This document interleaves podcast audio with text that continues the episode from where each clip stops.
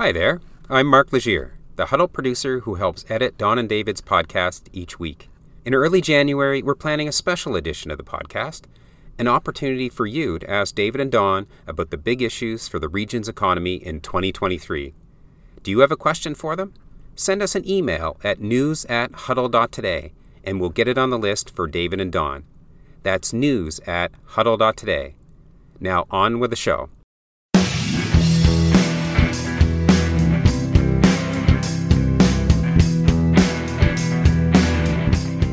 Welcome to this episode of the Insights Podcast on the Huddle Network. I'm Don Mills.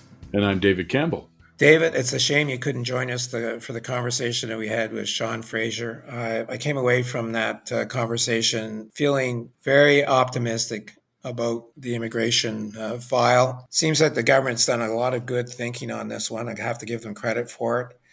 They've got a pretty good strategy going going forward. Uh, you know, especially given the announcement that they wanted to um, open up 500,000 spots for immigrants by is it 2025? I think it's 2025, uh, which is you know uh, it's a 25 percent increase from where we are today. So you know, that's a big aggressive number. I explained the reasons for the need for that number. Uh, and uh, we talked about a lot of the challenges that go with that kind of growth. So that's good news. I mean, obviously, you and I have been talking about it, and we understand the importance of immigration to the future of the country. But but the concern has always been, will there be enough to meet each province's demand? And so we are seeing big increases in New Brunswick and Nova Scotia. Of course, PEI has had good numbers going back to 2010. And you're comfortable after your conversation with the with the minister that um, that we're going to be able to attract the talent we need to support population growth in the years ahead.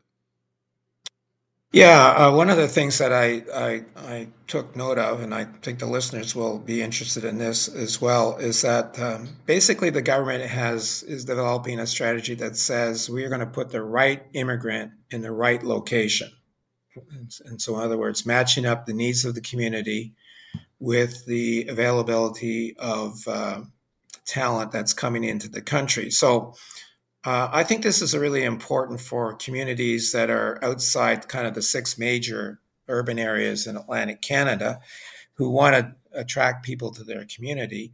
The nomination program, which is really what he was referring to, allows communities and or organizations and or companies to identify a specific skill need that they need. And uh, the government then will find those people and get them to come to your community. So this means that community, the smaller communities need to be a lot more proactive in understanding their labor requirements and getting into the queue to get their share of the new talent coming to this country. And by the way, uh, this is something I didn't understand, but I was really grateful uh, for the explanation. Of the 500,000 uh, new immigrants slated to come to this country and by 2025, uh, between uh, 55 and 60 percent are in the nominee program. In other words, uh, there has been a, a, job identified for those people in communities, and uh, that's you know that's the main part of uh, the immigration stream currently. Uh, there's another, I guess, 20 to 25 percent or so coming from the family reunification uh, side of the equation. And then the rest, uh, this year, uh, it's about 75,000, are refugees uh, coming from countries like Syria, Afghanistan, and the Ukraine. So that gave us a pretty good idea of kind of uh, the different streams and uh, anticipates that um, that, that basic breakdown will probably not change that much over the next couple of years you guys talked about the increasing role of the post-secondary education system as a conduit for these for these annual refugees. What did you learn about uh, our university yeah. college system? What I learned is that the number of foreign students coming to the country continues to increase. I think it's going to be up uh, uh, near a half a, uh, a, a million people in the coming year. I also learned something that was really interesting of the nominees or, or the people who are you know, uh, coming to this country for uh, jobs. Um, over 150 are anticipated coming from post-secondary graduates already in the country uh, studying and, and, and living as Canadians, which I think is a really interesting insight because one of the things that uh, that I asked the minister was, you know, the, the pressures on housing, for an example, in healthcare, and he said one of the one of the things about uh, new graduates coming out of the post secondary from you know foreign countries is that they already have accommodations and they're already hopefully a little bit more into the healthcare system. So the, the, the need there for about a third of people coming in is a little less than than I would have anticipated. So it takes a little bit of pressure off, but he recognized nonetheless that housing and healthcare and, and also education are, are, are pressure points right now in society. Uh, and the government has uh, has taken some action against those, probably not enough more needs to be done. But he's like you, David. He says he would rather handle growth, the problems of growth, than the problems of decline. And I, I, I guess I have to agree, agree with both of you on that because eventually we'll catch up. It will be painful in the, in, in the short term, but eventually we'll close the gap and be able to make sure we have an adequate housing uh, market, an adequate healthcare system to deal with the kind of growth that Canada is going through, which he pointed out is that the uh, I think Canada leads the world in immigration right now, and certainly uh, is uh, a leader in refugees as well. So he's got his own problems internal in terms of a backlog. Did you guys get a chance to discuss what they're doing to try and address that uh, significant backlog in uh, in applications? Indeed, I did. You know, I think it's 1.2 million that last count waiting to get approval to come to Canada. It's a big problem. He explained the reasons for the problem. Some of it uh, actually makes sense. Uh, you know, we have a lot of uh, posts outside the country for immigrants uh, coming in. A lot of those were closed down during uh, COVID, and, and, they couldn't do anything about it. Uh, they, you know, they recognized the problem of the backlog. They're hiring um, lots of new employees to address the issue, but they also recognize it's going to take some time to get through the backlog, and it's probably not going to be until at least a year before they're kind of back to the normal uh, time frames for approval. So, you know, um, recognizing the problem is the first part of solving it, and uh, it looks like they're they're on it as well. Well, I'm looking forward to hearing the conversation, Don. Well, I, I just uh, for those people who've got this far in the podcast, this is a, this is a great overview of Canada's strategy when it comes to population growth, labor force uh, management, and immigration.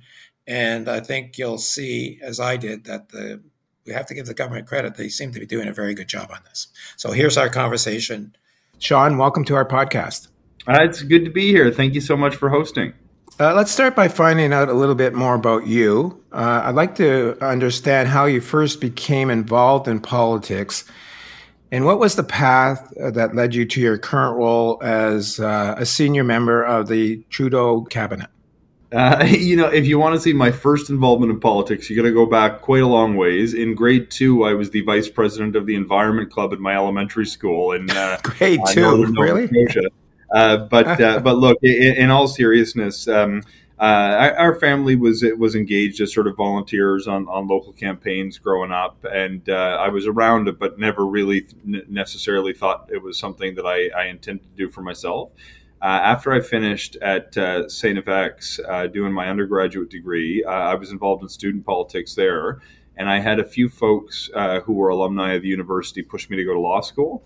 I had a chance uh, when I finished law school, like uh, almost everybody else my age in Atlantic, Canada, uh, to move out to Calgary to gain a little bit of experience. Uh, from there, spent um, a couple years working overseas. Uh, first, uh, studying and working overseas. First, studying international law in The Hague in the Netherlands, and then working for a human rights organization in South Africa.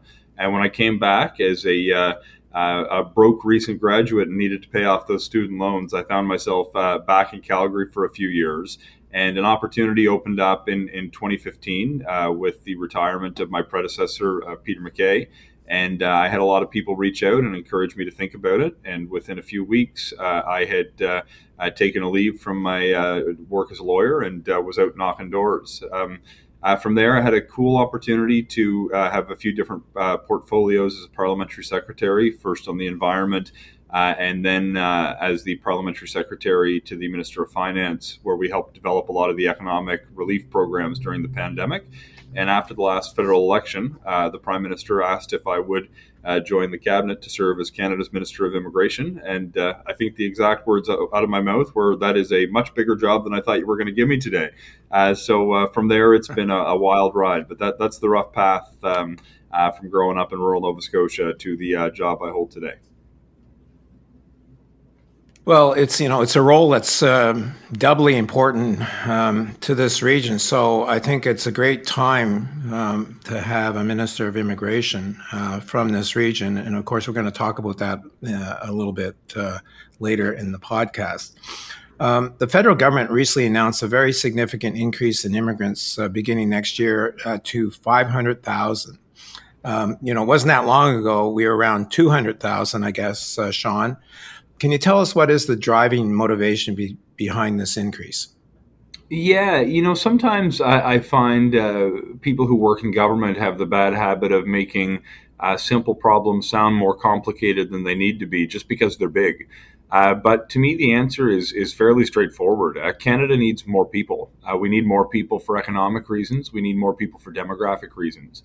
On the economic uh, side of the equation, um, we're dealing with uh, an economic context that's really important to understand. Uh, despite very real challenges at a household level, uh, Canada has had one of the strongest economic recoveries of any advanced economy in the world.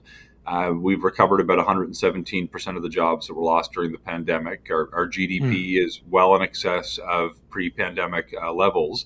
Uh, and this summer, we actually hit the lowest recorded level in Canada's history of unemployment. Uh, and despite these uh, important successes, uh, you walk down Main Street of any community in Canada, there's going to be a help wanted sign in the window. Uh, we had almost a million jobs open in the Canadian economy at a time when nearly 100% of our labor force growth already comes from immigration. Uh, we can't train Canadians quickly enough to fill the gaps in the labor market that exist today and to uh, prepare for the skills gap uh, that is going to exist over the next generation. So we need to grow our immigration numbers. Um, but in addition to the economic imperative, if there is an alarm bell that I want to be sounding, it's over our uh, aging population. Uh, 50 years ago, Don, there were seven workers for every retired person in this country. Uh, today, there's about three. Uh, in our region in Atlantic Canada, the number's closer to two. Um, if we want to be having conversations uh, about our economy uh, 20 years from now, we'll be lucky uh, if we stay on our current trajectory to be talking about a labor shortage. My fear is we're going to be talking about schools and hospitals closing that we can't afford if we don't bring the workers into the country and develop the skills that we need uh, to ensure we can pay for the services that an aging population will demand. Uh, so we need to grow our immigration numbers as part of the solution. It's not the only solution, uh, but if we choose not to grow our immigration numbers, that's a choice not to grow our economy in a way that will allow us to sustain basic public services that I think we too often take for granted. Maybe you can, for our listeners, put in context where Canada is per capita on immigration compared to the rest of the world. Do you, do you, can you give us an idea of where Canada stands on that? Yeah, so just uh, so uh, people appreciate what's going on, um, the year before we formed government, we were growing our population at about the same pace as uh, every other G7 economy. There was about 240,000 new permanent residents in 2014, the last full year before we assumed office. By 2025, uh, we'll be going to 500,000 new permanent residents uh, in that year. Um, that puts us nearly double the population growth rate uh, of our G7 counterparts. Uh, right now, it's uh, a little better than uh, one in five Canadians came from another country. Um, this sounds like a lot, but you got to re- remember Canada's history. If your family's not Indigenous, um, the opening chapter of your family's history was written by a migrant. Uh, my family happened to come from Scotland 250 years ago. It's not a coincidence that I still live in Pictou County, 10 or 15 minutes away from the first Scottish settlers uh, that landed in Nova Scotia. Um, it's an interesting dynamic that's not unique exclusively to Canada, but unique uh, compared to most countries in the world. And I don't think people have forgotten uh, our history, and to see that we continue to welcome large numbers of newcomers is an enormous competitive advantage for our economy. And if you read the credit rating agencies' reports, our willingness to embrace immigration is one of the reasons that they continue to maintain a, a stable outlook with a AAA credit rating, uh, because they know that employers and investors are going to be able to better access the talent they need for businesses to grow compared to our other uh, comparator economies around the world. Yeah, up until only recently, the population in Canada has been growing at a very steady and predictable pace of about 1% a year. This is what I used to do for a living, so I was tracking this forever. And um, that, that was an important number because it, like, uh, it was growth under control, I guess, and um, easy to absorb. Uh, given the increased goals for immigration, the population will grow much faster than 1%. Um, uh, which has been that norm for the last half century. Indeed, I think the population in the last year was grew 1.8 percent, almost double the rate. There are some concerning signs about Canada's ability to keep pace with the increased uh, growth. Um, uh, what you know, what what specific actions um, is the government undertaking to address the pressure that this increased growth is having on healthcare, education, and the housing that's caused by this higher level of growth, Sean? Uh, look, this is one of the most important questions you can ask. Uh, it's not uh, enough to get people here. We have to make sure that they're set up for success and that our communities are set up to uh, be successful as we welcome larger numbers of, uh, uh, of, of, immigration into our communities. Um, so there's a couple of different aspects to the answer to this question. Some of them touch on uh, the way that we uh, bring in newcomers, and some of them uh, focus on the way we actually directly target the policy areas that you mentioned.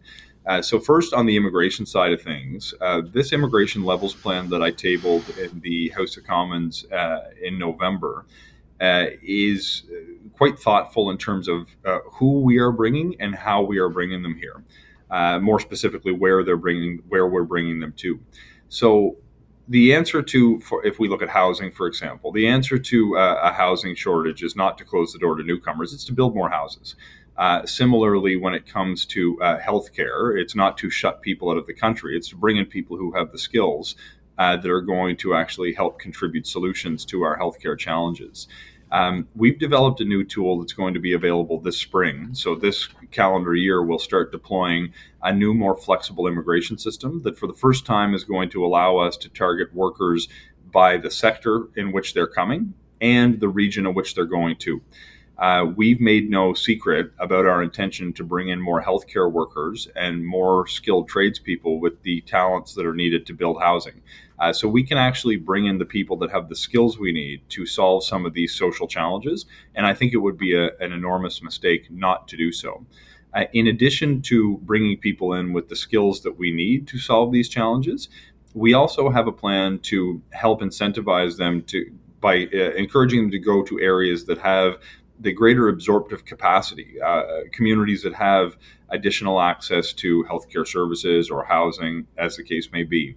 Now, there's no perfect way to do this because, of course, when somebody lands in Canada as a permanent resident, they have mobility rights and can travel. Uh, but we did uh, develop a handful of regional uh, economic migration programs that uh, focus on pushing people to some of the less crowded parts of Canada, so to speak. Uh, we've expanded this summer the rural and northern immigration pilot. Uh, we had significantly increased the spaces to the Atlantic immigration program. We're increasing the allocations to the provincial nominee program so provinces have more control to send people to parts of their province uh, that have the ability to um, uh, better absorb uh, newcomers as a result of housing or healthcare capacity.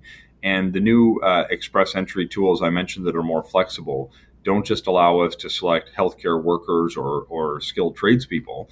They allow us to uh, prioritize applications that are destined for parts of the country that may have a greater absorptive capacity. So there's not a, a silver bullet here. Uh, you have to use every tool in the toolbox if you're going to mitigate the pressures that more people add to your housing or healthcare systems. Uh, but in addition, uh, we're also investing directly uh, in some of these policy areas. Uh, the National Housing Strategy is pouring tens of billions of dollars into the creation of hundreds of thousands of new housing units. I think of my own hometown of uh, Pictou County with a, a multi million dollar investment through the Rapid Housing Initiative uh, that got 36 people uh, in affordable housing units uh, this summer in a matter of months. Um, we look at some of the other investments that we always make uh, with the healthcare transfers to the provinces, uh, which we're looking to increase. Uh, and of course, we're doing the uh, ordinary dance with provinces to negotiate a deal. And I, I think we are uh, well on our, our, solid ground to insist on uh, getting certain outcomes as a result for the transfers that we may send to the provinces. Uh, but that's a, a, conversation that we need to continue to work towards. And I, I, think we have a good partner in Nova Scotia as well to help uh, continue to increase the uh, federal funding toward healthcare. Uh, so, by uh, a combined effort of making direct investments in things like housing and healthcare and uh, adopting smart immigration policies that bring in the skills that we need and encourage people to go to areas that have more capacity, we can manage much larger growth. The one thing we're not short on in Canada is space. Uh, we have the ability to accommodate a much larger population. Uh, we just have to make the right policy decisions to make sure we do it in a seamless way that improves healthcare and housing outcomes for Canadians rather than puts more pressure on the system. Yeah, there's some good news in that, what you just said, uh, especially for this region, um, which has really not had its share of immigrants until only recently. And I'm particularly happy that uh, the provinces have a little bit more control over things like the nominee program in particular. Um, and I'm also uh, pleased to hear that the, the government uh, recognizes the opportunity to look at the less popular uh, areas of, of, the country. That's all. That's all really good uh, news. I'm going to come back to Atlantic Canada in a moment um, to uh, talk about that a little bit more. But um, a recent uh, public opinion research from Environics Institute, you may have noticed, indicated a very high level of support for Immigration Canada. I think it's at the highest level ever. Uh, you know, clear majority support uh, immigration. That's really good news. Um, uh, but I wondered, is there a risk to the support by the strain that increase uh, the the increase in immigration is having on access to housing and healthcare? Do you think that Canadians right, who are currently living in here will start to blame immigrants for the problems in those areas? Uh, look, there is always risk uh, that uh, social attitudes uh, on any policy area will change, including immigration. Um, and there are some people in our communities who have uh, unwelcoming attitudes towards newcomers, uh, but they are, as you've pointed out, at a historic minority level when you look at public opinion polling. Um, one of the things that I, I think uh, people have come to understand is the the fact that social change is happening, whether we like it or not. Um, I, I, think a lot of people are tempted to harken back to uh, a time in history out of a sense of nostalgia that, that maybe never really existed. And, and there's uh, often a temptation when these conversations come up to advocate for the status quo. Uh, but maintaining the status quo in a lot of our communities isn't possible. So, if you look at the counterfactual to the, the question that you've asked, uh, what would happen if we didn't welcome large numbers of newcomers? I, I, can tell you what would happen because our communities have lived through it in rural Nova Scotia. Uh, I come from Pictou County, as you know, Don, and I think back to my first election campaign in 2015. Two of the most uh, hotly contested issues, though they were not within federal jurisdiction, uh, were the closure of the River John Elementary School and the loss of the mental right. health unit at the Aberdeen Hospital in Pictou County. Um, the River John Elementary School didn't have some major problem with the building. Uh, young people were moving out of the community. Uh, and the province, uh, I understand uh, why, uh, couldn't afford to continue to operate the school. We lost a psychiatrist at the largest regional hospital in northern Nova Scotia, the Aberdeen Hospital, and couldn't safely operate the mental health unit. I understand why the decision was taken, but if the young professionals were moving into our community at that point in time instead of leaving, we may never have lost that mental health unit. And I've never seen uh, something so extraordinary as the change in attitude towards newcomers as I have in my own community when we came to realize that uh, we could avoid losing more schools and hospital services if we started to bring people into our community rather than watch them leave. I, I told you at the beginning of our conversation that I'm one of those young people who moved out to Alberta uh, to uh, seek an opportunity to pay off student loans. I'm thrilled to see when I look at the data, there's more young people moving into Nova Scotia than are leaving for more or less the first time since I was a kid. Uh, this mm. is an extraordinary change that we've seen.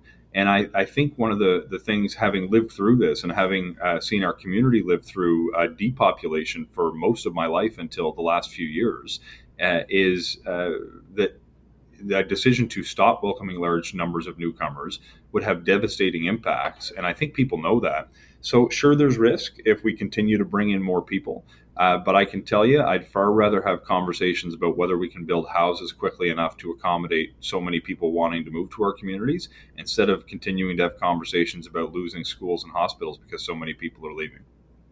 Yeah, that's a that's a great point. Uh, your department uh, has a little bit of criticism related to the major backlog and those waiting to be approved to be allowed into the country. I think the number, last number I saw was, I might be wrong, is 1.2 million people waiting to be processed. Uh, what is being done, Sean, to address this backlog? Um, sure. So, identifying the solutions to a challenge demands that you understand the nature of the challenge. Um, hmm it's uh, important to to put into context where these processing challenges came from. Uh, and look, there's some good news at the end of this story, but I'll walk you through it nevertheless. Okay. Um, so, a couple of things happened over the past few years to our immigration system. Uh, the primary challenge is a, uh, a hangover from the COVID 19 pandemic. Uh, what happened during COVID 19 uh, that impacted our immigration system had, had two components. Uh, first, public health measures all over the world impacted our offices, which are located all over the world. Uh, many of them had to close down, and for privacy and security purposes, we didn't have the ability to have people work from home in some of our foreign offices the same way that we do for people who were working in Canada. So the system lost a lot of horsepower for a big chunk of the pandemic. In addition, uh, we had our borders closed to protect the public against the spread of COVID 19 in our communities for the better part of two years. And what we saw was uh, that we made a decision to transition more people to permanent residency who were already here and to continue to accept applications for people who wanted to come to visit, even though the borders were closed, because we didn't know when they were going to open back up. That created a situation where we continued to have applications coming in when we weren't necessarily processing those applications for people who were outside of the country. So we had a buildup of applications in the system. And at the time that I was appointed, we had a couple of years worth of applications in the system, uh, much more than we, was normally the case. You add on to that volume uh, the necessary response to both uh, the humanitarian crises in both Afghanistan and Ukraine, uh, which we've now seen hundreds of thousands of applications come in through between the two programs. Uh, and you uh, you see that Canada, in the meantime, had also become literally the world's top destination of choice for workers who wanted to leave their home country to pursue opportunity elsewhere. And we see a record demand coming in, in addition to the pandemic and humanitarian related crisis uh, challenges. Um, what that uh, did to our system was put an unprecedented amount of demand, and we needed to, to respond in order to overcome it. Um, the solution uh, involves uh, three different categories, if I can try to simplify it. Uh, the first is resources. Uh, we've uh, we're in the middle of one of the largest hiring blitzes in the, the history of our department, adding 1,250 new staff this fall to process applications more quickly. Uh, but you can't just add people, you need to change the way that you process to become more efficient as well. Uh, we've relaxed a lot of administrative requirements in the system. Some of it is relaxing, for example, the policies around requiring medical examinations for people who've had one in the past five years uh, offering automatic extensions for low risk study permits and work permit uh, extensions. Different policies like that. I've spent my summer identifying a few dozen policy areas where we can offer simple solutions to take pressure off the system. Uh, but the third chapter, in addition to resources and uh, uh, policy, uh, is leveraging technology. We are using far more digital tools, whether it's online applications, virtual case trackers, virtual interviews, or advanced analytics to process cases more quickly. Um, we've seen our productive capacity increase somewhere in the ballpark of 50% over the past couple of years. Uh, and what this is doing is allowing us to greatly chip away at that backlog of cases in the inventory. Uh, between uh, the end of uh, July and early November. I'm waiting for sort of the early December numbers. I haven't seen them yet. Um, we uh, we've knocked about 320,000 cases out of that inventory, and uh, we've already restored now the uh, ordinary service standard we had pre-COVID for economic and family reunification for permanent residency. Uh, we just this week are back. Uh, this is actually the first time I'm sharing this publicly. Uh, we're back um, on our service standard for study permit processing. Uh, we expect by uh, the early new year, uh, maybe January, maybe February, to be back to our 60 day standard for work permits. Uh, and we're already back for uh, key markets in the United States and India, which are a, a big source of workers who come here temporarily. Uh, visitors' visas will spill deeper into next year before we're back to the 30 day standard we enjoyed pre pandemic. Uh, but we're on the right track, and um, uh, six months from now will be a, a very different picture than uh, we had six months ago. Right. When do you anticipate being totally caught up? Um, it'll depend on a few decisions we have to take. Uh, so we, we, with the exception of visitors visas, uh, more or less caught up by February. Uh, visitors visas are probably going to be uh, sometime uh, in the summer of next year. I'm looking at options to see if we can accelerate that because I want to make sure for the next um, uh, tourism season and and uh, wedding season when people are traveling from all over the world. Uh, they have an opportunity to come and visit Canada, visit their loved ones, uh, contribute to the local economy, um, and we're looking at options to see what further measures we can implement to uh, accelerate that that timeline. Uh, as we've already talked about, Canada has among the highest per capita rates of immigration in the world and is slowly building the most multicultural population in the world as well. The recent census, as you earlier referred to, indicates that more than one in five residents um, in, currently living in Canada were born in another country. Can you tell our listeners the various streams that are available for those wishing to immigrate to Canada, just for clarity? there's really three ways that, that people come to Canada through our immigration system. Uh, you come typically as an economic migrant, as a uh, family reunification uh, application, uh, or as someone in need of humanitarian protection. Uh, that's it. Uh, that, those are the ways that people can come to Canada. Uh, the economic programs have quite a range of, of different sub-programs, uh, but that typically represents somewhere between uh, 55 to 60 percent, depending on the year, of the overall immigration levels. Uh, mm-hmm. The immigration system uh, has a major focus on a- economic migration for people who are coming to help grow the economy, make a contribution to our communities. Uh, family reunification, uh, that's uh, typically a little bit more than 100,000 on the current level of uh, 465,000 for 2023. Uh, so you're dealing with somewhere in the ballpark of um, uh, 20, 25% in a given year uh, that are coming through family reunification streams. The primary uh, subcategory is um, uh, spouses and children.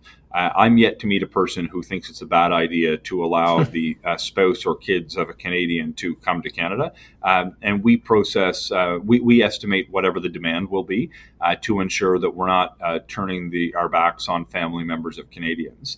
Um, we also have a parents and grandparents program that allow uh, a person's, um, uh, well, parents and grandparents, I suppose it's self explanatory, mm. as well as their dependent kids to come to Canada.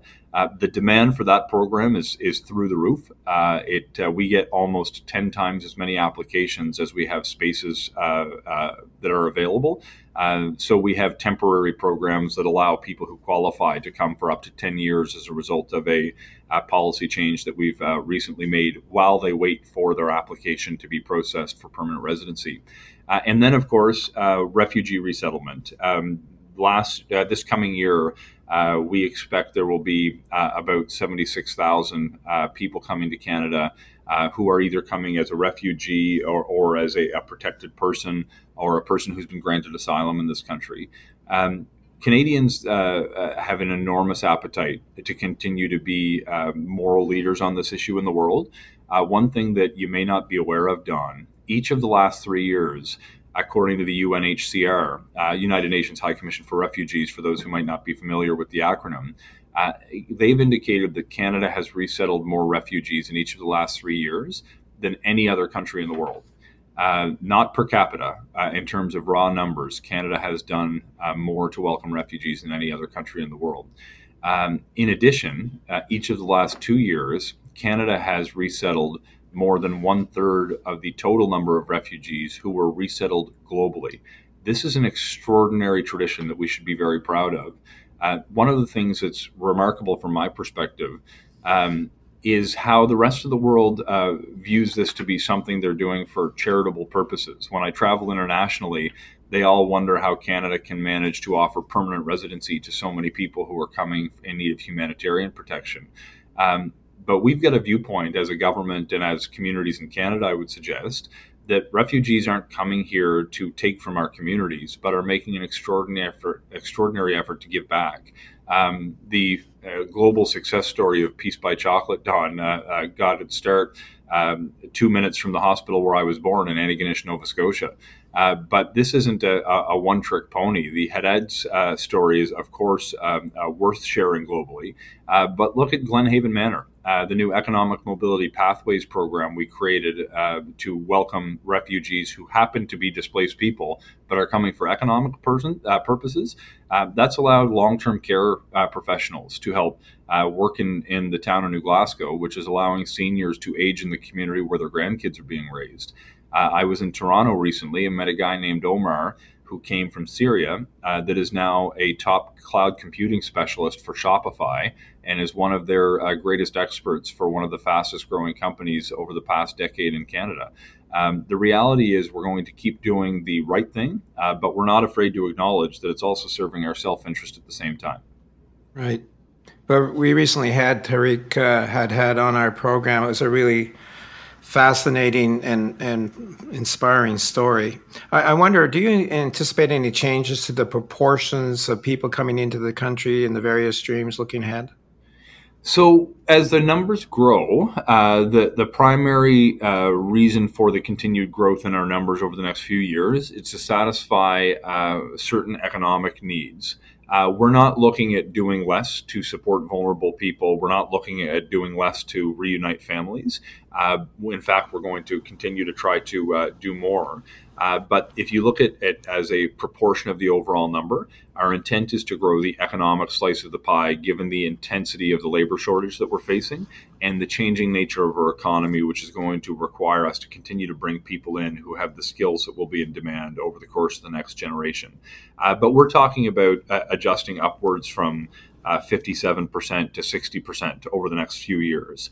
Uh, now, this represents uh, thousands and thousands of additional workers who will be coming to uh, help right. grow Canadian businesses and to sustain the jobs of Canadians who are working for those businesses now.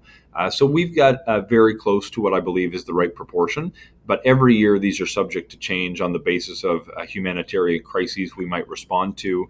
If you look back at the immigration levels plan that was tabled before we knew Afghanistan would fall to the Taliban and were, would require special measures, we probably had a slightly higher economic uh, proportion than uh, that we had planned for a slightly higher economic proportion than we in fact had because we weren't going to let that get in the way of doing the right thing to support those who supported Canada during our time in Afghanistan. So it varies year to year, uh, but we're typically in the, the similar ballpark to where we are now. Yeah, yeah. Um, yeah, just one other question on refugees. Obviously, most re- recently, uh, we've been um, accepting a lot of Ukrainians to the country, which is um, uh, again has been well accepted by the population. I, you know, it, you're not you're not targeting refugees in terms of a number, but do you anticipate in the coming year that the numbers would be about the same number, or perhaps higher than the than the past year? Um, yeah, so we, we actually do uh, allocate a particular number of, of spaces, but it's subject to things that might happen uh, in the right. world that we need to respond to. Uh, so mm-hmm. we work with uh, international organizations and partners all over the world, and, and, the total number is in the ballpark of 75,000 for each of the next couple of years uh, okay. that we expect for humanitarian purposes. Uh, notably, that doesn't include uh, people who've come from Ukraine, who are technically not coming as refugees, because we had to create a brand new program that focuses on providing temporary protection. Um, my first reaction uh, when I was sitting down to develop a humanitarian uh, immigration program for Ukrainians was to ask myself, can we develop a refugee resettlement program? Um, what I came to learn, uh, in part through the Afghanistan effort, uh, was that our refugee system is designed to uh, welcome people who've long left a conflict zone and have been living in a refugee camp or a host country many times, in many cases, for, for years. Um, we needed something that could allow us to respond very quickly to a changing situation on the ground. Um, and we needed something that would allow us to bring in larger numbers of people. Uh, what we landed on was actually uh, uh, look, necessity is the, the mother of invention. And um, what we landed on was essentially using our tourism system uh, with some protections around security screening uh, to welcome Ukrainians here who wanted to come. Uh, we uh, used a temporary program and attached a work permit or study permit to the program for a period of three years because we have the capacity to process millions of people through the tourism system each year. Our refugee resettlement program allows us to deal with uh, tens of thousands, and we need to work very closely with the settlement sector to ensure we have capacity for people. Um, the advantage has uh, uh, of using this temporary system in a fairly novel way uh, to offer a temporary safe haven uh, has allowed us to uh, now uh, process hundreds of thousands of, of applications, uh, including uh, now more than 100,000 Ukrainians who, have landed in Canada over the course of the the past the past year since the the war of aggression by the Putin regime ha- had gotten underway. Um, we've learned something really unique here that we plan to share with the world. And to the extent we can identify crises going forward where we can offer temporary protection, uh, we've developed a tool for the first time that allows us to help in a, a much more significant way than ordinary refugee resettlement would. Uh, I expect we're going to have a large number of people who want to transition to permanent residency, but by providing a three year period for people to get here, to get their feet under them, to work or to study, um, we now have people who've been given enough time to go through the permanent residency resettlement process while they're benefiting from this temporary protection should they wish to stay. Right. Yeah, it's probably anticipated that a lot of them will want to go home after the war is over, too, I guess. Um, the Atlantic Pilot Immigration Program uh, was very successful and is now a permanent government program. And in fact, I believe it's kind of being replicated in other parts of the country. Uh, tell us the basis for the success of this program and how many immigrants do you anticipate will take advantage of this program to come to Atlantic Canada in the coming year? Look, I love this program. Uh, the very first thing that I did when I became the Minister of Immigration was made the Atlantic Immigration Pilot Program a permanent program. Um, mm. It's no, and that shouldn't be surprise to anyone from Atlantic Canada. Um, the reality is, though, this program was due to become permanent because it's been so successful. Uh, we've seen the retention rate under the Atlantic Immigration Program uh, outpace the retention rate of every other immigration program. Uh, the genesis of the Atlantic Immigration Program came as much from demographics as it did from economics. When we sat down around our caucus tables in 2015, uh, when every member of parliament from the Atlantic region was part of the uh, the governing side of the House of Commons, uh, we all understood uh, the kinds of stories I shared with you about the River John Elementary School and the Aberdeen Hospital. Uh, the reality is that wasn't unique to my community. I remember in that early meeting uh, I showed up and I planned to make immigration a big thing I wanted to uh, raise in that conversation. I think I was seventh on the speakers list, and six people had raised the need to boost immigration before I did. And I hmm. thought, okay, this is a good sign. We're all on the same page.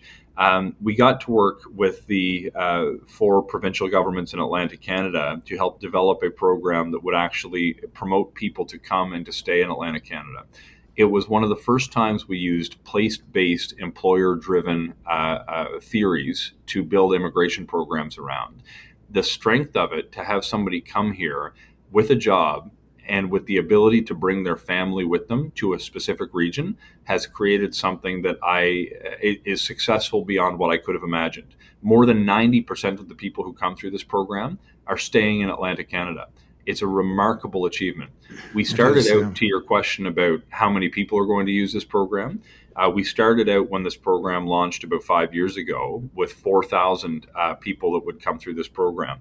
Uh, next year, that number is going to be 8,500. By 2025, that number is going to be 14,500 uh, we're going to continue to increase the number because we see that it's working and we see that the Atlantic provinces are hungry for more people. And we're going to continue to support the, the provinces in their quest to grow, uh, including through these federal immigration programs. That's a good segue into my next question. you know, for decades, Atlantic Canada did not receive its share of immigrants, which really led to population stagnation for most of the region, a slowing of the urbanization process that has happened in the rest of the country over the previous 50 or 60 years, and an aging population, obviously. the good news, uh, and by the way, per perspective, in Canada, the last census, I think the number was 21% born in a foreign country in Canada. The, the comparative numbers in, in this region, as you know very well know, I think Nova Scotia and PEI lead at about six or maybe seven percent. So we're way behind the rest of the country. The good news in the past year is that the three maritime provinces have led the country in terms of increased population. In fact, PEI had an astounding growth rate of 3.7% in the last year alone. But you know, I wrote about this recently, and, and uh, you know, I'm a big proponent, as you probably know, of immigration. Have been for a really long time. I'm wor- a little worried about that pace of growth because uh, we really have had no experience. We haven't had the, even the experience of the rest of the country of growing at one percent, and all of a sudden, PEI is growing at almost four times that rate, and it's the pace is so quick that you know it, we're really not ready for that growth. And so the question is, you know, is is this a problem for our region? We've gone from one extreme to the other extreme, and you know, are we ready for that pace of growth, growth to be able to deal with it? There's no question that uh, the rapidity of the growth we're experiencing creates challenges, but challenges associated with growth are so much better to deal with than challenges associated with depopulation. Uh, you got to remember that it's never uh, a matter of just um, managing things as they are uh, social change is happening whether we like it or not, and it's up to us to manage the kind of change that we want to see uh, collectively right. as, as communities. Um, I do think we need to do more to continue to prepare for this kind of growth.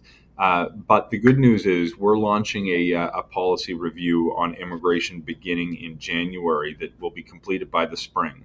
One of the pillars of that policy review is going to engage across uh, all federal departments the ancillary policy support areas we need to uh, help ensure that we can successfully integrate much larger numbers of people, including in Atlantic Canada.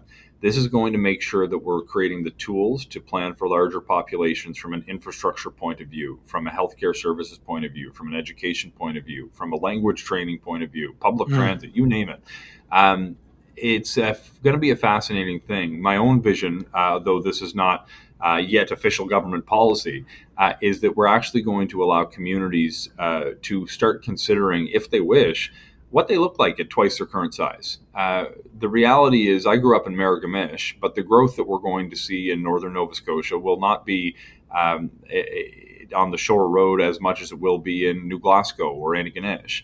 Uh, if mm-hmm. we improve um, the density uh, of certain communities that allow more people to live close to where the services exist, uh, we'll be better, better able to afford things like public transit, water and wastewater services. We'll know where the next ball fields are going to go, and, and uh, provinces will be able to better plan where a school will need to be built uh, 5, 10, and 20 years from now. If we engage in a thoughtful long term planning exercise today, uh, we will be able to handle these growth numbers without much problem at all. Um, if we choose not to do that long term planning exercise, then our system will face more pressures than it needs to. Uh, but when I look at these numbers to see that we've tripled the percentage of newcomers who are coming to uh, Atlantic Canada over the past number of years, uh, and not just tripled the percentage, but tripled the percentage of a much larger pie, uh, that means that we're experiencing population growth that will allow us to combat the demographic wave that I'm so concerned about. Uh, but we need to plan in a thoughtful way, but that planning is being done now. I'm glad you mentioned that. And, uh, you know, I've been um, promoting the idea of economic hubs across the region. I don't know if you heard about this or not, but I've been doing that for a long time. Um, there are 30 communities across Atlantic Canada. You, your department should focus on those 30 communities. They all have critical mass of about at least 5,000 people. They all have critical infrastructure like uh, regional hospitals and post-secondary institutions. I, I, believe you're right. If we're going to if we're to distribute the you know the growth in the population, they need to be focused on these smaller urban areas that really allow nearby rural communities.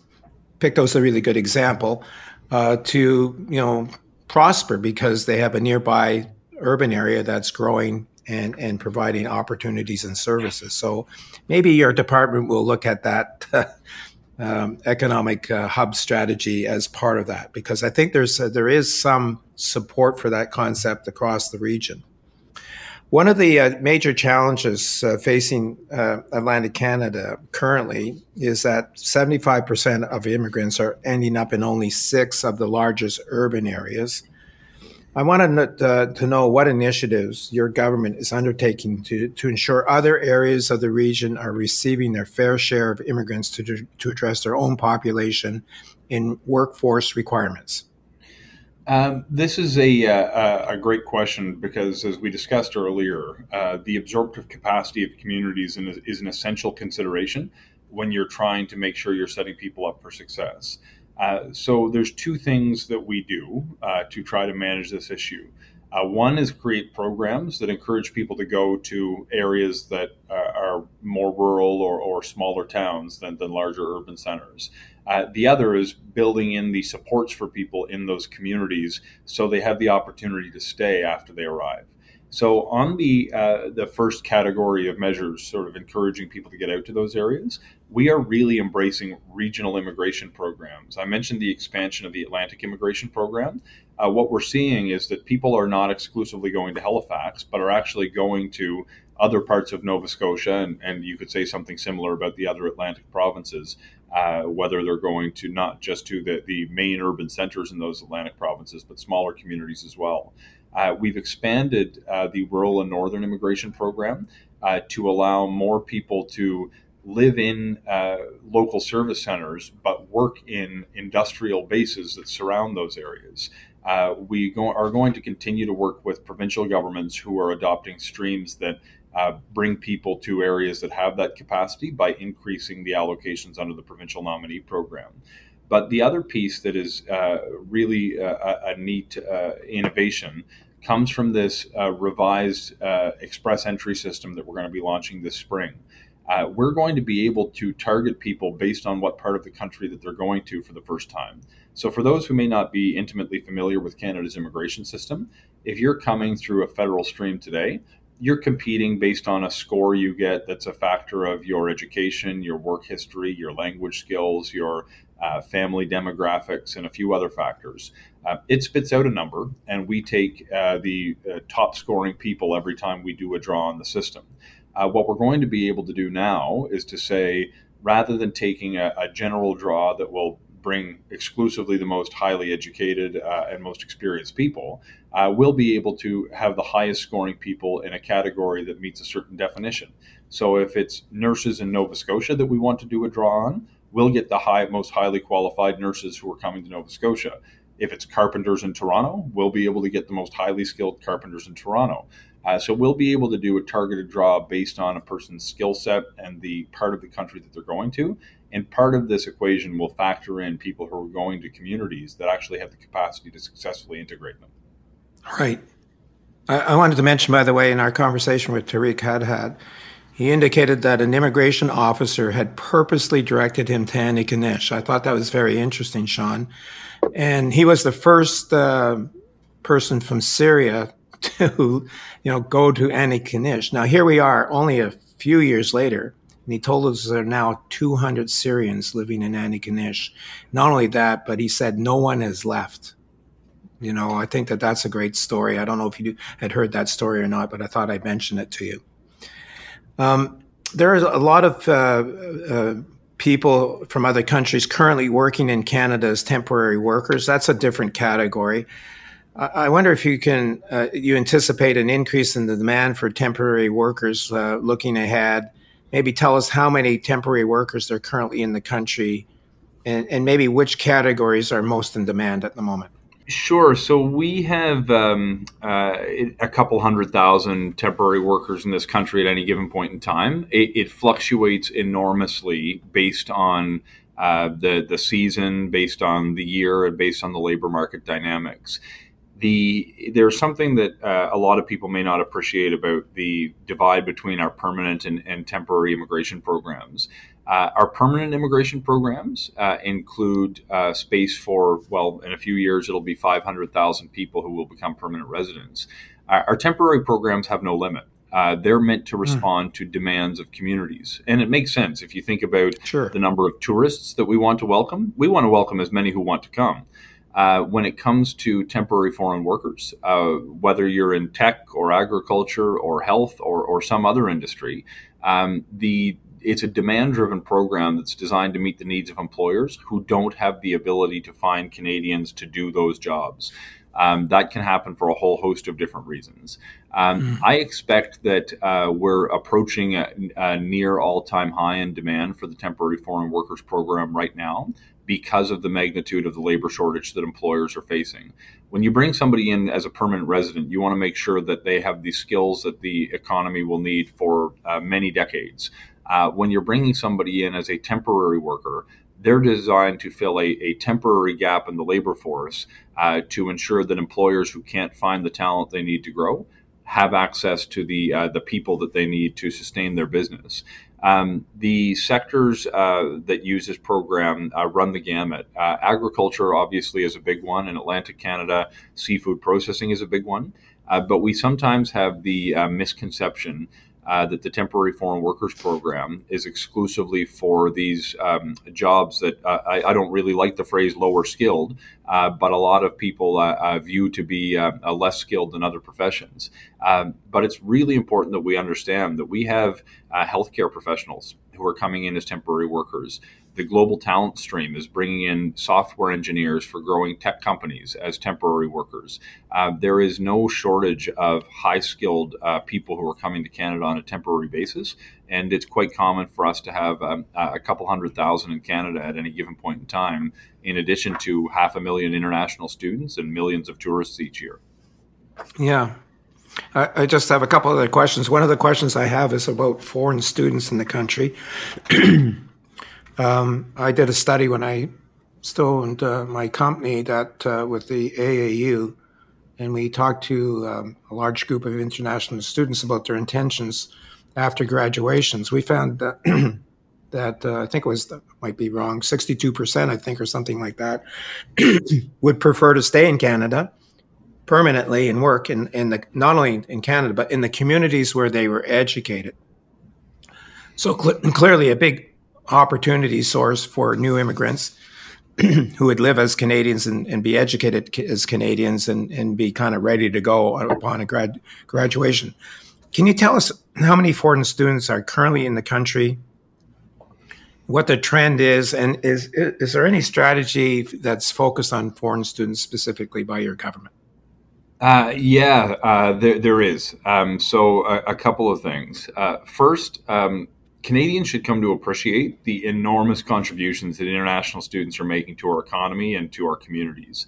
Uh, the sector of uh, represented by international students represents um, about $23.5 billion uh, into our hmm. GDP. This is wow. a serious, serious contribution uh, on, on par with many traditional sectors in our economy.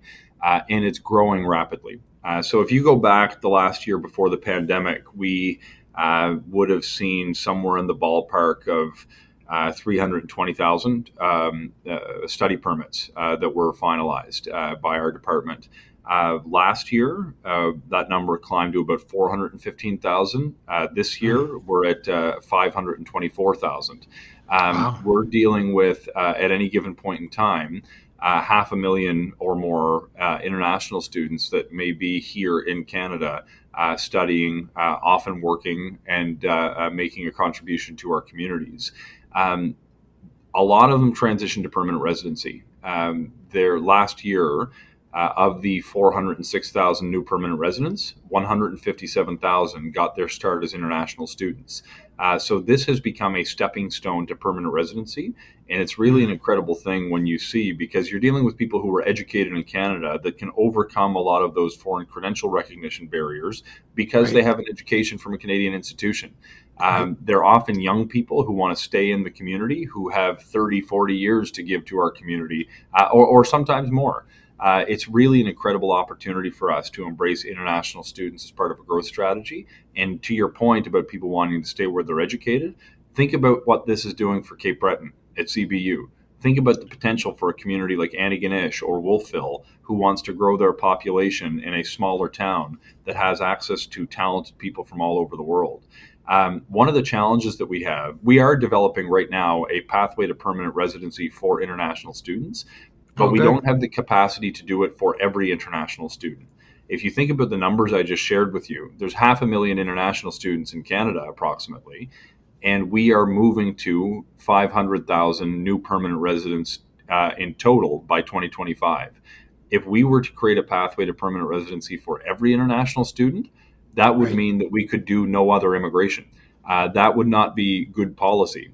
So we want to leverage the strength of the express entry system and allow those to compete based on the uh, skills that they're bringing in uh, to the uh, to the economy uh, and transition to permanent residency if they have uh, the, the most to offer to our communities.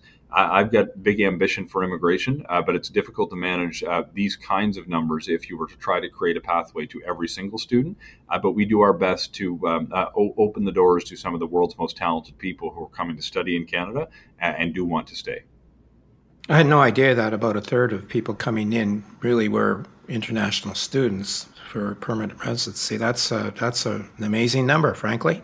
It, it uh. And to your question earlier about sort of housing pressures, a lot of people have sticker shock when they see 500,000. It's important to realize a lot of the people who become permanent residents are already here. They're here temporarily as students. They start as right. temporary foreign workers. Uh, this is a transition to permanent residency. By leveraging the talents of people who are already here and giving them the certainty to stay, we can increase yeah. their economic output without uh, putting too much pressure on the system. Yeah, that's a great point. Uh, one of the other issues facing immigrants, particularly professionally trained um, immigrants, is getting certified in their field of practice. This is particularly uh, critical for those in the medical field today. What actions are, are the is the government undertaking to address this this ongoing issue? Um, look, thanks for this, uh, Don. Um, it's um, uh, it's so offensive to me uh, that we have uh, family doctors, surgeons, uh, and healthcare professionals driving taxis in this country. Um, I met uh, a dental surgeon uh, last time I was in Toronto. who fled Iran, whose family is he's still waiting to be reunited with, who can't get licensed to practice his profession. Um, I was at the first aid tent we set up with the Red Cross at the Vancouver uh, International Airport uh, to help welcome Ukrainians who had first aid or mental health needs. And I asked one of the uh, young people uh, providing first aid uh, what her background was and how what inspired her to, to show up. Uh, she was a professor of neurosurgery in Iran. Mm. and and she said that she was volunteering at the Red Cross so she might be able to get into med school to start all over again in Canada. Um, this is extraordinarily uh, uh, difficult for these people, and we are losing out as a country. Um, you may have seen I, I made an announcement just uh, about a, a, week ago um, to have $90 million uh, being offered to efforts to um, uh, boost foreign credential recognition. Uh, this is going to allow people to streamline the regulatory process, whether it's provinces, regulatory associations, post secondary institutions, nonprofits, municipal governments, uh, whatever it may be, uh, to actually streamline the process. Um, it's also going to allow people to put forward a proposal that will allow more people to gain work experience in Canada. And, and frankly, it will also allow people to better streamline regulations between Canadian provinces. It's crazy to me in the age of telehealth uh, that a family doctor in Alberta can't hop on a Zoom meeting to give a basic prescription to somebody in Nova Scotia because of the licensing requirements not allowing an Alberta doctor to practice in Nova Scotia. Um, right. The last time I checked, uh, my joints and organs are the same as somebody in Alberta, and I don't mind somebody who's been educated at Dalhousie but licensed to practice in Calgary uh, being able to prescribe medicine to me and my family. Uh, these are the kinds of simple solutions we need to be advancing, both within Canada and for professionals who are coming from abroad. One of the challenges that we have is that we don't have the jurisdictional authority to uh, legislate changes to provincial regulatory bodies. Uh, provinces do, and we want to work with them. Um, the one thing that I've mentioned a couple of times during this podcast that's useful, in addition to the money we're putting on the table, uh, is the new express entry system that allows us to select uh, professionals by the sector that they work in. I'm not going to do a draw for family physicians that are going to go to a jurisdiction that's not going to let them practice if we're going to uh, be bringing in healthcare professionals, we're going to re- reward the jurisdictions that have figured this out. So we've created a new incentive for uh, provincial governments and regulatory associations to make changes that will make it easier for people to practice, under the understanding that we'll be able to better leverage uh, the opportunity for professionals to get here. Yeah. Well, obviously, it's a critical area. We need to take advantage of the skills coming in, obviously, as quickly as we can. I just want to ask a couple of uh, quick final questions. Uh, I, I, guess the first one is uh, related to uh, what what is the focus of your department in the next uh, 12 months? The, what's the key focus? The key focuses right now. Let's get workers here to combat the labor shortage. Um, this is not the only focus, but we got to remember that the newcomers coming in to help Canadian businesses who've been punished over the last couple of years are going to help those employers stay open and sustain the jobs of the Canadians who are working for them now. If we continue to bring people in to help support Canadian businesses and Canadian workers, uh, we're going to be much better positioned over the next few years to recover from these pandemic challenges. I also want to make uh, good on our commitments that we've made to Afghanistan and Ukraine. There's a moral imperative to help some of the world's most vulnerable people who are seeking safe haven in Canada and we have to fix the processing challenges that I described earlier. If we can get workers here, do right by the world, and fix the meat and potatoes of the system to make sure people have predictable timelines to get to Canada, to be with their families, to work in jobs, and to seek protection, I'll be very happy with the job that I've done. And I couldn't let you go, uh, you know, as the senior member in the Trudeau cabinet, for your comments about uh, how you think things are going in your home province. Um, you know what? It's um, it's a tough question because at a macro level, uh, things are going well. We're seeing population growth. We are seeing economic growth. Uh, we are seeing one of the fastest economic recoveries, and the opportunity that I see over the next five years for Nova Scotia is greater than I have ever seen. At the same time, at a household level, not everybody's feeling that success. Uh, I'm talking to my neighbors. Um, uh, sorry, Don. I, I um, it, it can be a little bit emotional by times. Uh, people forget sometimes when you become a minister that you're still an MP. Uh, I spent my summer talking to people in my community. Uh, I met somebody in my community this summer who said they won't take their kid to Sobeys anymore uh, because they're afraid that they're going to see the cashier tell them that they don't have enough money in their account to pay for what's in their cart. And they don't want their child to watch them walk back to the shelf to put a box of Cheerios away they can't afford. And my view is that in a country as rich as Canada, a parent should be able to buy breakfast for their kids. That is the very basic that we should seek to provide. Um, there are people who are really struggling with the rising cost of living. Uh, there are people who are really struggling with increased mortgage payments, the rising cost of groceries, and we got to do more to help people who are in need. When I talk to young people, they're worried about their ability to ever buy a home they're making decisions about whether they're going to pursue an education. And I fear there's a, a deficit of hope uh, for young people that their future will be as, as bright as they thought it would be just a couple of years ago. I'm ever optimistic, though, uh, because when I see the opportunities for new industries to emerge in Nova Scotia, when I see the tech sector targeting our province, when I see opportunities for the green economy to get off the ground and the hydrogen opportunity in particular in Nova Scotia, when I see more young people moving into our communities than have ever moved into our communities in our province's history, uh, when I see more people coming to study and then wanting to stay in Atlantic Canada, um, I know that the prognosis is good. And we have to make sure we provide supports to people in the interim to get them through a very difficult time so they can actually see the light at the end of the tunnel. So they can actually see an opportunity for themselves that is better than what appears uh, in front of them today. Uh, so, despite the fact that I will remain ever optimistic about the future of Nova Scotia, uh, we got some work to do to make sure people see themselves in that future for Nova Scotia. Uh, I'm excited because I think we're on the right path, uh, but we got to be very sensitive to the very real pain that a lot of families are experiencing right now. Well, Sean, thank you for joining us on the Insights podcast and really providing an excellent overview of Canada's efforts to build the, the Canada's population and workforce. Uh, we really appreciate your, your time. You've been listening to the latest episode of the Huddle Insights podcast. Mark Legier helped produce this episode, and you can hear past episodes and follow the show by searching for Huddle Insights on podcast platforms like Apple and Spotify. And remember to submit your questions for David and Don about the region's economy in 2023. You can send them by email to news at huddle.today. That's news at huddle.today. And thanks for listening. Don and David will be back again next week.